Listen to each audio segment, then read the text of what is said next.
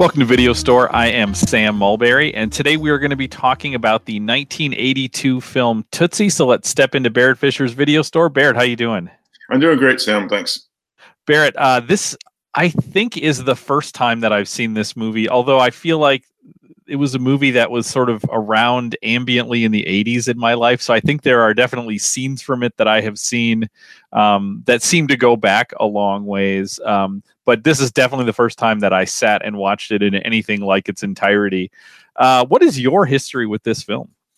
Well, I, I do remember seeing it when it came out uh, in 82. Um, and I, I, remember it being uh, very very well received. I remember thinking it was pretty brilliant myself. And then I revisited it when I was teaching uh, several years ago. I was teaching a course on Shakespeare and film, and uh, one of the things I tried to do in the course was uh, show some.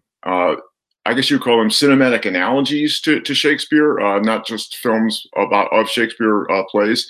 And so when I taught Twelfth Night, we watched Tootsie in connection with that. And so uh, and that and that's when I was surprised at how well the film held up.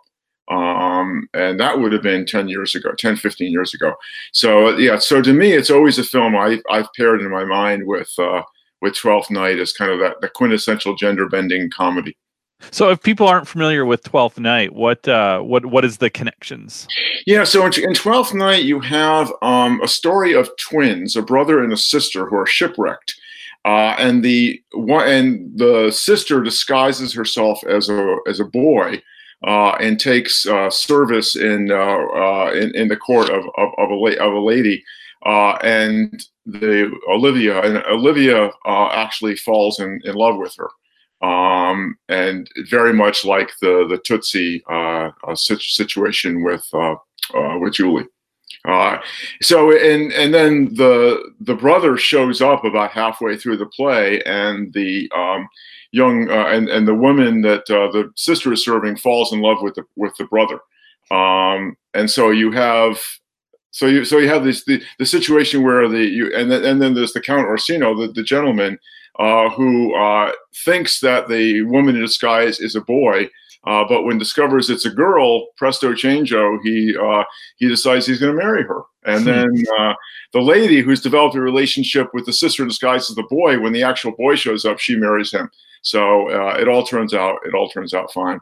Um, but one of the things that happens in the course of the play, uh, which is also true in Tootsie, is you have um, because of the disguise, you have um, people revealing things about themselves that they never would have otherwise. So both the Count Orsino, thinking he's talking to a man, uh, says things to the young woman that he never would have said if he re- realized he was talking to a woman. Um, so that's one of the ways in which I, th- in which I think Tootsie, more so than a film like um, like Some Like It Hot, uh, really kind of takes this notion of playing a different gender, and I think goes a, quite a bit more deeply and in more psychologically complex ways uh, into that territory.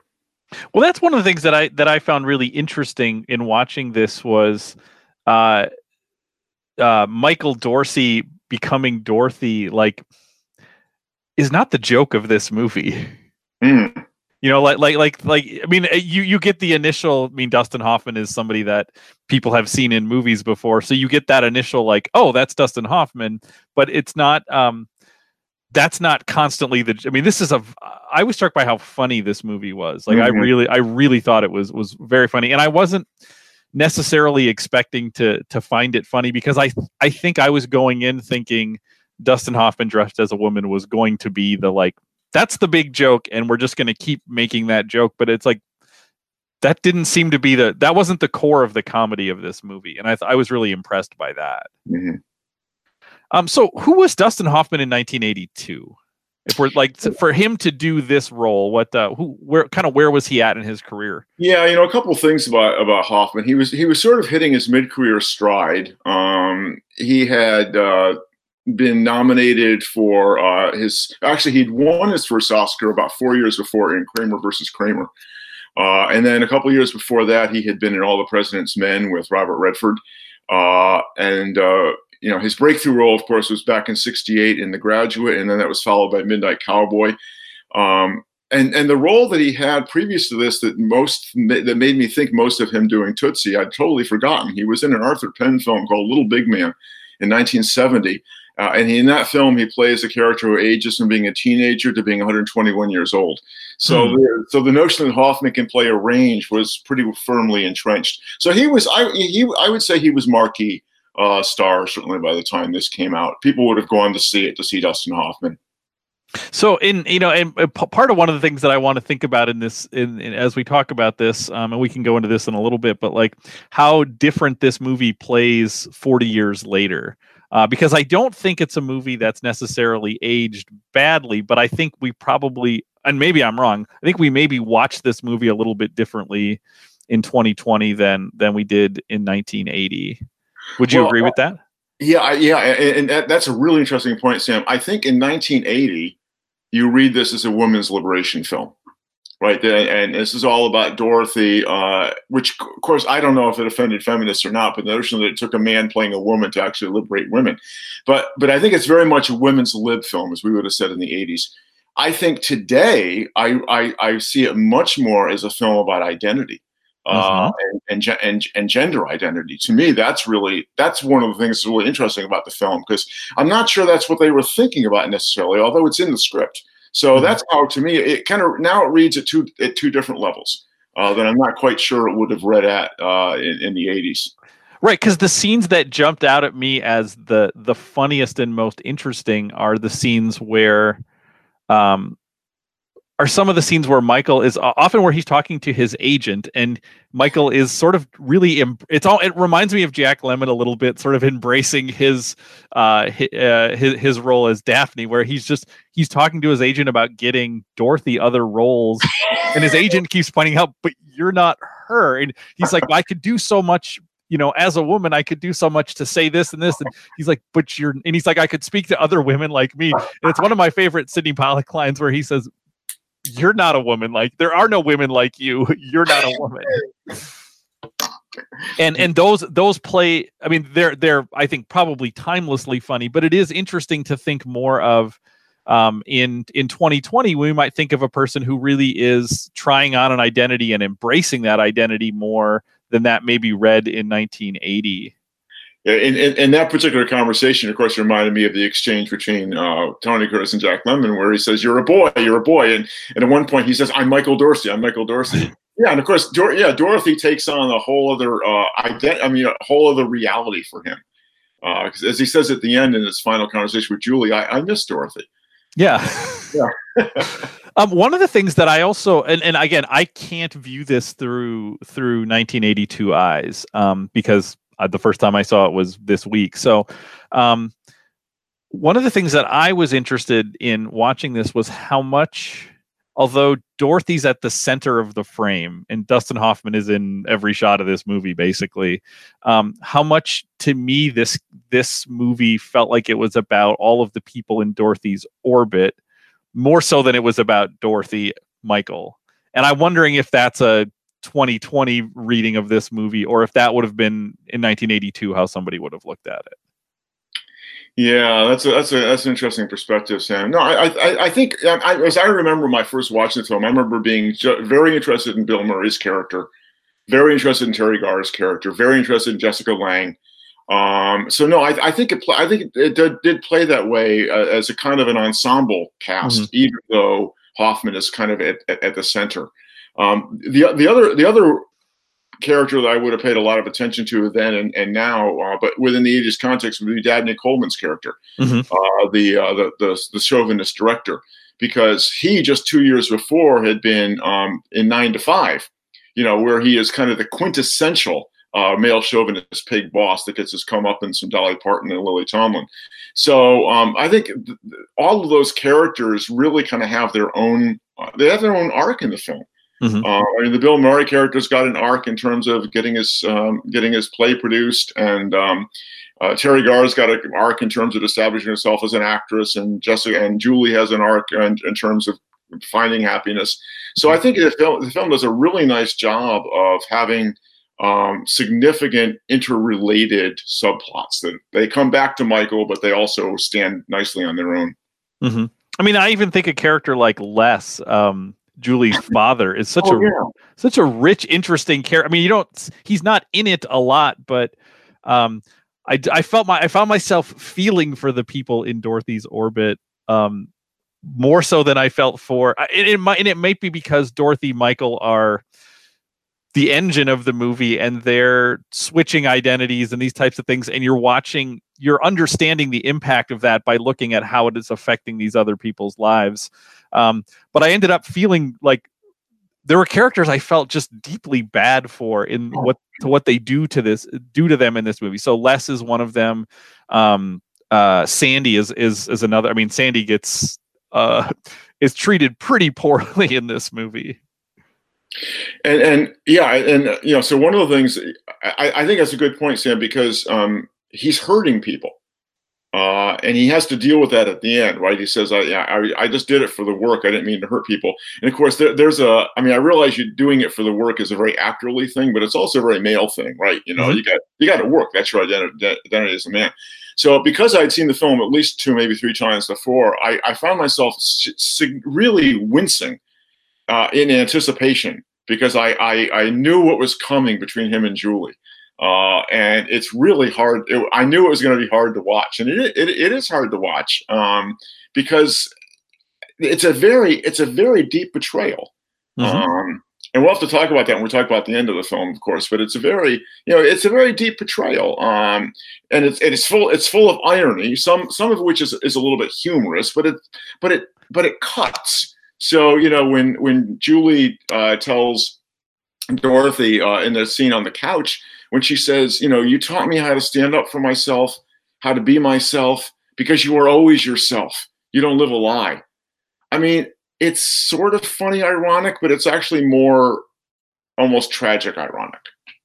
Yeah, and I I also the the scene um when he goes and talks to Les after the big the big uh revelation like that's a that's a scene that they they needed to put in this movie I feel like but it's a scene that maybe doesn't always get put in there and and it, what I loved about it was I didn't know what was going to happen. I Mm. didn't know what Les's response was going to be. I, you know, it's I, in, in part because of the setting of that, that they're in this, you know, upstate bar, which is a little more rural, maybe a little rougher around the edges, and it's like, if anybody in that bar knew what the what the conversation was that they were having, what it was really about, it's like it's a it's something that that would have seemed very awkward for that setting, and it was actually like it was it was touching and moving like like like kind of how they they in a very uh male sort of way tried to wrestle with okay how do we deal with this thing that happened?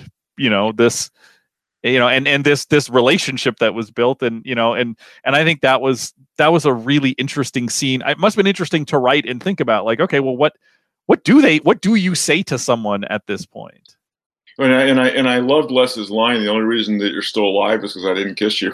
right But yeah, I mean, let, let Les Les demonstrates his basic decency, I guess. Uh, but but you but what's interesting to me, Sam, and I I don't know enough about the the shooting of the film to know if this is on the editing room floor.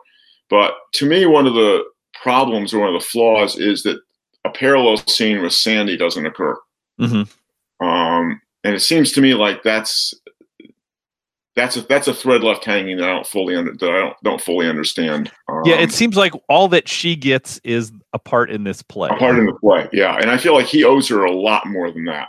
Yeah, yeah. Um, Because because the darkest scene, well, is it the darkest scene? A very very dark scene. Maybe the darkest scene is something which uh starts as a joke where where when when he's over at her place and she's in the shower and he starts to try on the clothes and in order to get out of that lie does Yeah. a pretty horrific thing Yeah. and it's like oh i want to sleep with you and and it's and like that and that sets up it it sets up a tension that ruins a friendship and that um maybe tries to create some comedy a comedy runner throughout the movie of like what am i like like like so now i have this other obligation and it's and you know and it's there's lots of there's lots of stories where comedy comes from people trying to hide something or cover up an initial lie but that one just was was was very dark and there wasn't really a a, a resolution or, or it just felt like we we needed some we needed something else with her and yeah that is interesting i wonder if that was if that scene was written or not Yeah, and and and I mean, and he's he's really initially hurt her from the beginning by getting the part that she that she couldn't get, and you know, and, and he convinces himself that by by lying, he's he's sparing her pain. Um, so yeah, so it's a real ethical. I mean, he's really been put himself in a deep ethical hole. Um, I another thing that I and this is maybe stepping back a little bit from just some things that I that I really uh, found interesting. I, I mean, maybe it's because I am a teacher, but this the movie opens with Michael teaching class, and I loved those scenes. I thought that was so, and, and it was intercut with him um, with him auditioning and, and failing auditions. So we get to sort of see him as an actor and then teaching acting. And uh, one of the things I was listening to the um, the Unspooled podcast, they did an episode on Tootsie, and one of the things they pointed out that I missed in that is that throughout the teaching scene, he's giving all of his students very specific advice and then when you see him in his auditions he's not following any of his advice and it's actually leading to him not getting parts you know? So so in those in those scenes he's saying things like listen to what director wants. Give the director what they want. Don't do this. And then it's just like and then you see him like doing the exact opposite as, as you know as he's working through those auditions or or things like that. Yeah. but i loved i loved the teaching scenes. Like i could have um and maybe as again i just like when people write classroom scenes somehow but like I, I was really drawn. I like that it started that way because I, I i was in i was instantly interested in um interested in him because i mean one of the critiques uh that the, on the unspooled that they were talking about is that they're like is is he actually a good actor or not? Because you know it's hard in the same way it's hard to show good writing like a good writer in a movie very often when you do that or art like when you see the the the art or the writing somebody does in a movie you're often like that's actually not very good writing but we're supposed to believe this person's a great writer. Um, so that so there's a little bit of that maybe with some of the, the acting but i feel like the classroom stuff makes me feel like this guy is really intense about the craft of acting. He's somebody who mm-hmm. takes it deeply seriously. So those scenes helped a lot with that i think. And, and, and he and he does follow his own advice in the sense that he, he tells the students if you can't make the part part of yourself you can't play it. Mm-hmm. And so, you know, I think one of the things that he does embody about his own acting advice is he fully commits to a role. Uh, and I and I do think that um, Dorothy is a good actress. Mm-hmm. So I so I think I think that helps. I mean, I, I he he for me he did disappear so much into that role that I I really forgot it was Dustin Hoffman playing Dorothy. I really I really saw her as Dorothy as she played as she played those parts.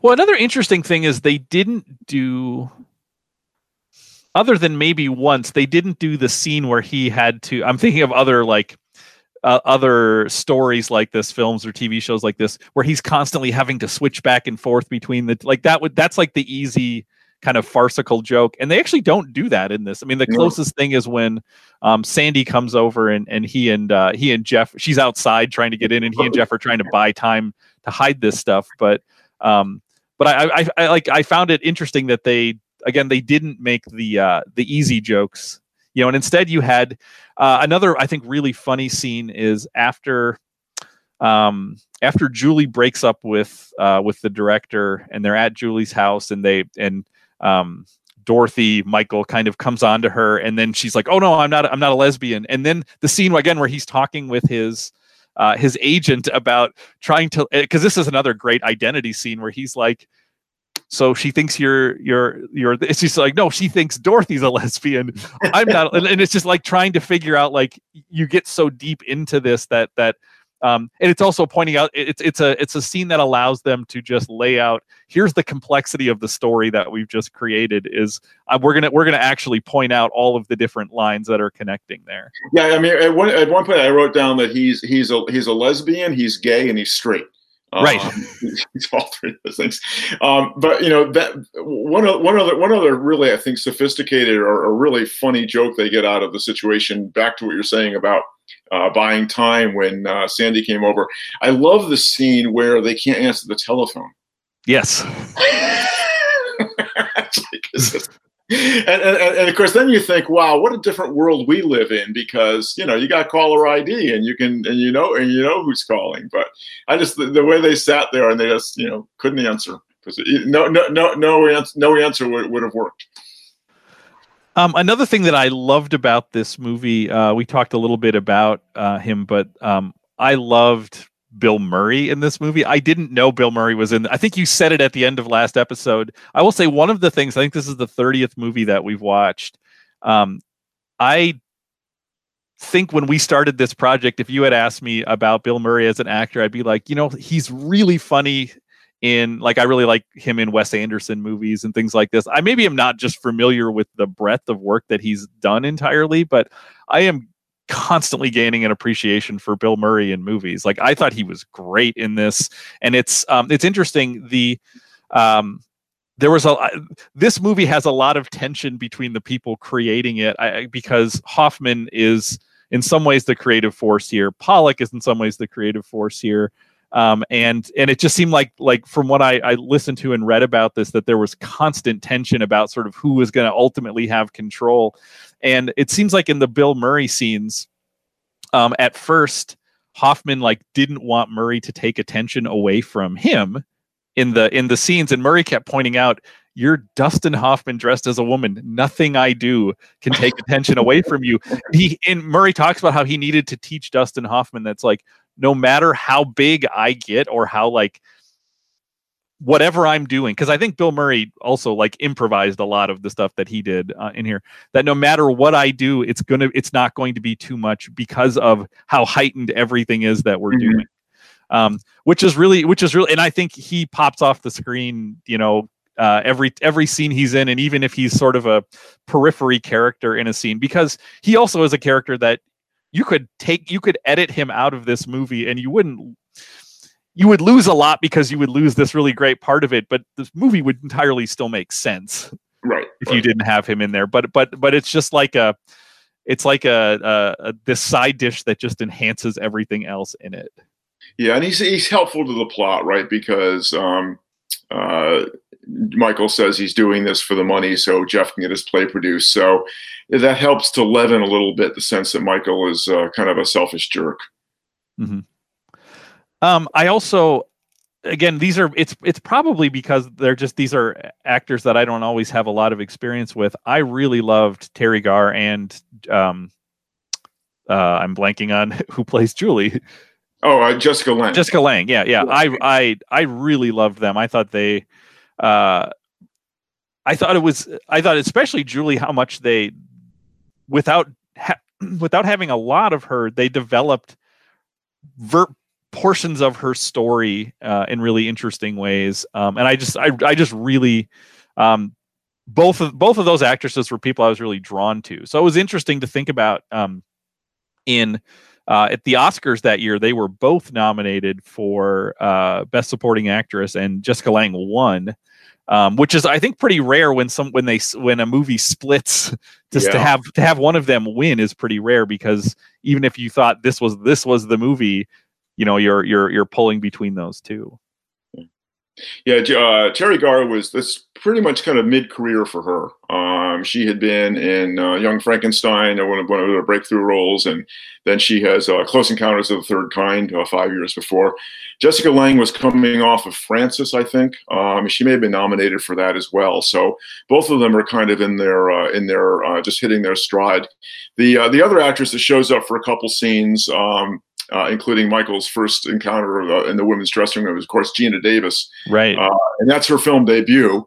Uh, and then she and Hoffman ended up 10 years later in another film called Hero, uh, in huh. which Hoffman also plays a kind of ethically dubious character. So uh, uh, I don't know if they appeared together again after that, but they did reunite. Yeah, it's interesting. that Teri Garr gave an interview in 2008 with uh, the AV Club, and it was sort of a retrospective of different uh, roles she's played, uh, and she seems pretty critical of this movie. Um, pretty critical of Sydney Pollack. Pretty critical mm. of of what the what the movie is. Um, mm.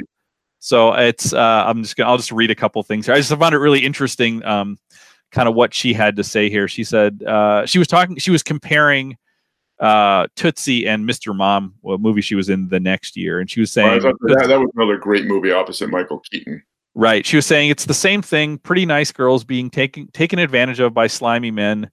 They put a man in a dress and he's supposed to know what it feels like to be a woman, but of course he doesn't. I think what Dustin says is, I realize how important it is for a woman to be pretty, and I wasn't pretty. And then she says, that's all you realized?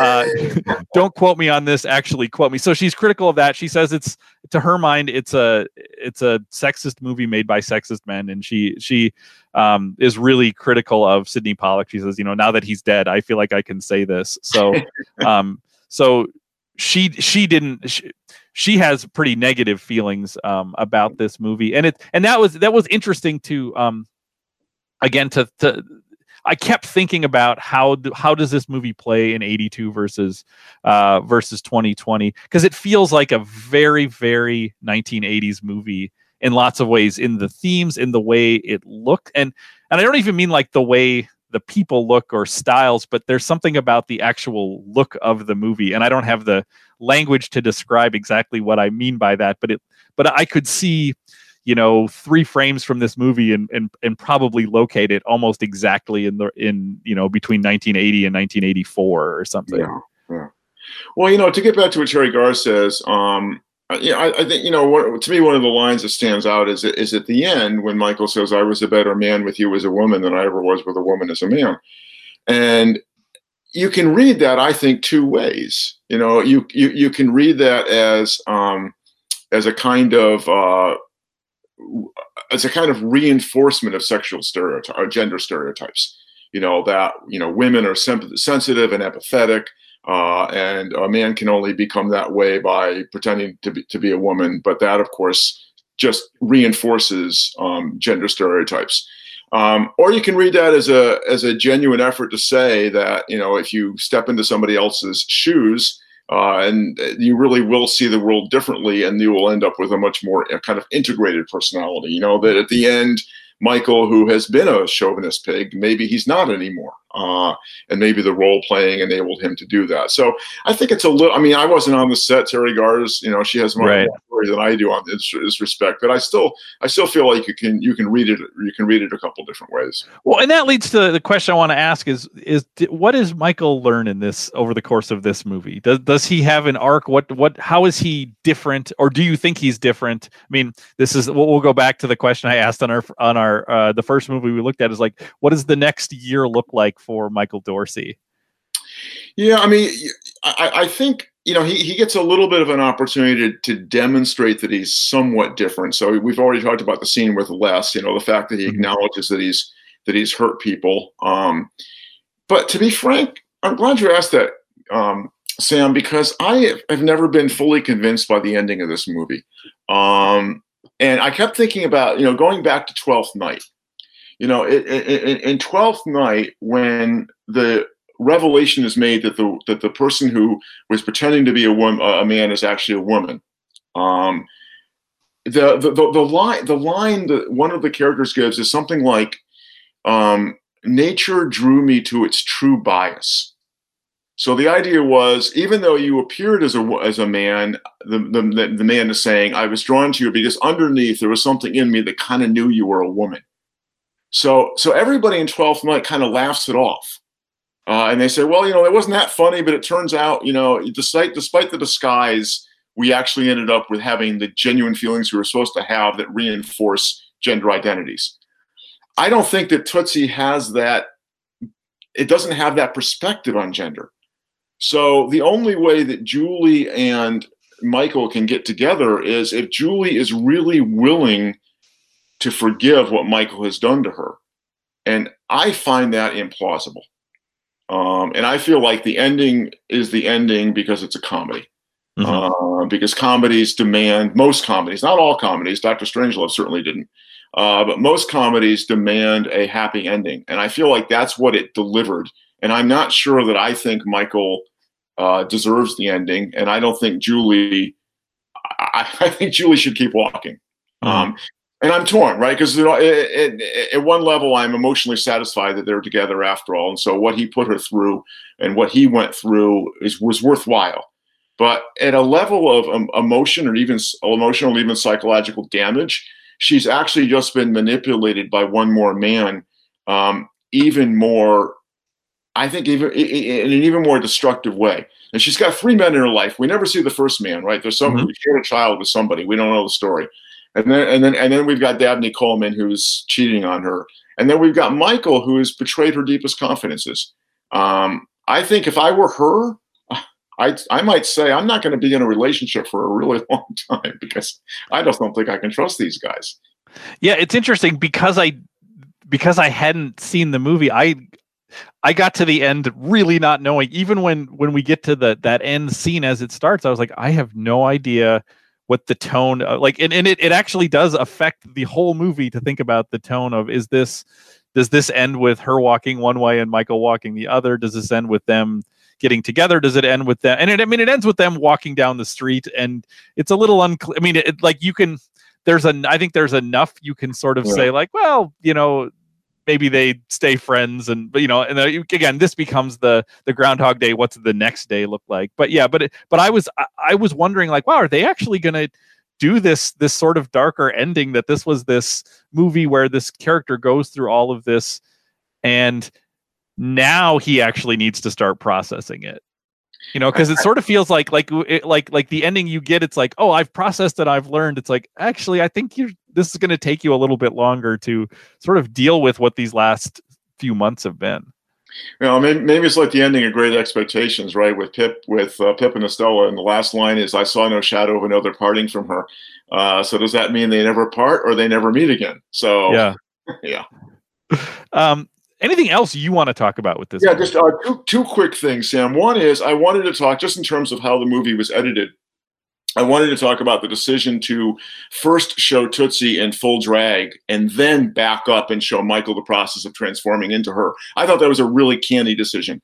Mm-hmm. Uh, and that's one of the iconic scenes in the film is uh, that Tootsie walking down the street and nobody's paying attention to her, but we see how self-conscious she is as she keeps kind of primping her hair and trying to figure out if she's walking right. And then they back up to all the mechanics of, of getting of, of, of uh, suiting up as, as Tootsie.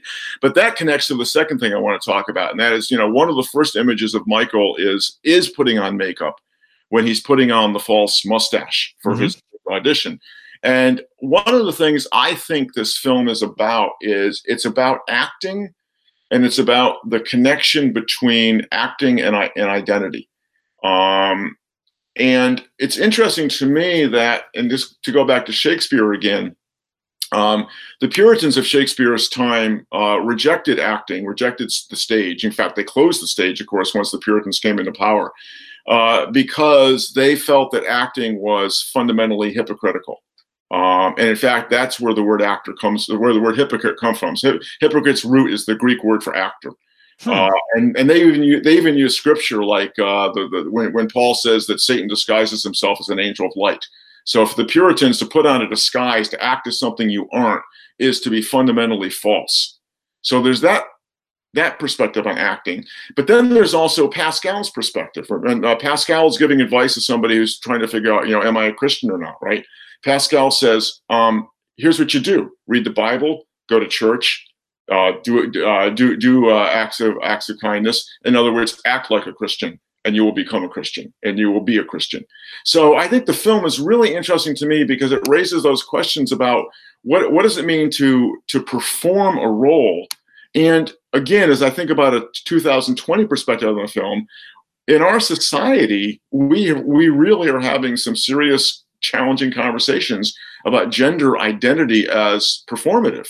Mm-hmm. Uh, that you know what your gender depends on how you socially perform. It doesn't just depend on whatever genitalia you happen to have.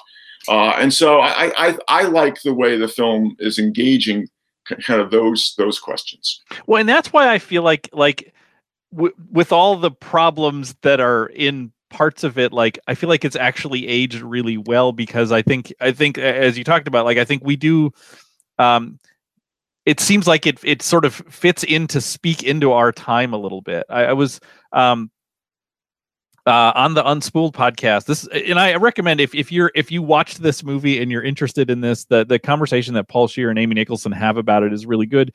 And the get they always have a guest on, and the guest they have on is from uh, somebody who who works in the drag community.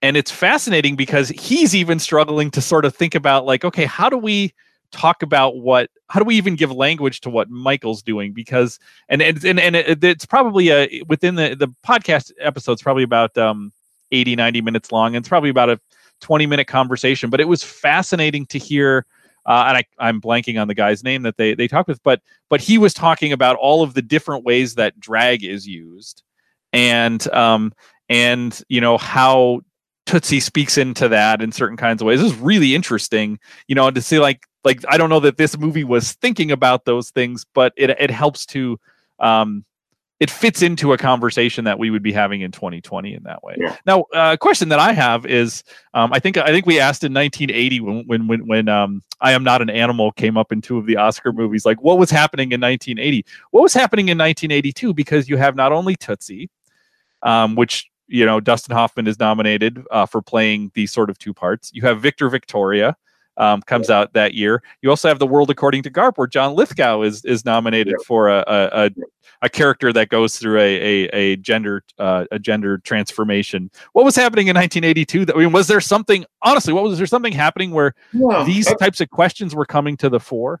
I, I, yeah, that's a good question, Sam. I can't think of a specific events. I mean, obviously, the, the the women's liberation movement was kind of in full flower, but I think it was I think this is, I'm really interested you pointed that out because I think that this is the point where the questions about women's liberation started to become larger questions about sexual orientations uh, and, and, gender, and gender identities. I can't remember if there was any kind of catalyzing event. I think it's just, it's, I think it's just kind of the, the development of the, the of the social mores. And sometimes mm-hmm. Hollywood leads the way, sometimes it follows. Uh, anything else you want to talk about uh, in terms of the movie Tootsie? Yeah, I just I just have to mention that p- people might uh, have recognized uh, the uh, the writer of the, of the, film or the main writer of the film is Larry Gelbart, uh, and Gelbart is best known for writing the television series MASH. Um, he also did a, wrote a funny thing happened on the way to the forum, and then of, of interest to us at least because we've been we've watched Preston Sturges. He wrote a Broadway musical adaptation of one of Sturges's best films called Hail the Conquering Hero uh, and the stage adaptation is called The Conquering Hero, and it ran for all of eight performances. That's great. Uh, so, what do you have for us coming up? Well, okay, here's the thing, Sam. I originally conceived of this as a three movie arc. I have one more movie on, on gender identity that I want to watch, but on the advice of my wife, which is always good to follow, I'm going to interrupt that arc and do something topical uh, because something's going to happen is happening in this country on Tuesday. Uh, something's been happening for several weeks in this country, so I'm a little late to the party. But I think for next week we should talk about uh, another Alexander Payne film ah. Uh, and, and, watch Election. Uh, I've not been back to Election since it uh, since it first was shown. I think 1999 was the year that came out. So anyway, so let's do Election. Do we'll keep in a comic vein, but now we're going to do politics. That sounds fantastic. I don't think I've seen that since probably like 2001, 2002. So I'm uh, I'm very excited, uh, very excited for that. Barrett, thanks so much for uh, for recommending this film um, and for having this conversation. I really um, this was a really interesting one because, like we said, there are some things in it that you sort of look at with a different set of eyes. But I do think this is a movie that um, that sort of held up over time. And like we said, I think some of its messages are are maybe even more interesting now than they were uh, than they were in the early '80s. So that is all the time that we have for this week. We will catch you next week in the video store when we talk about the film Election.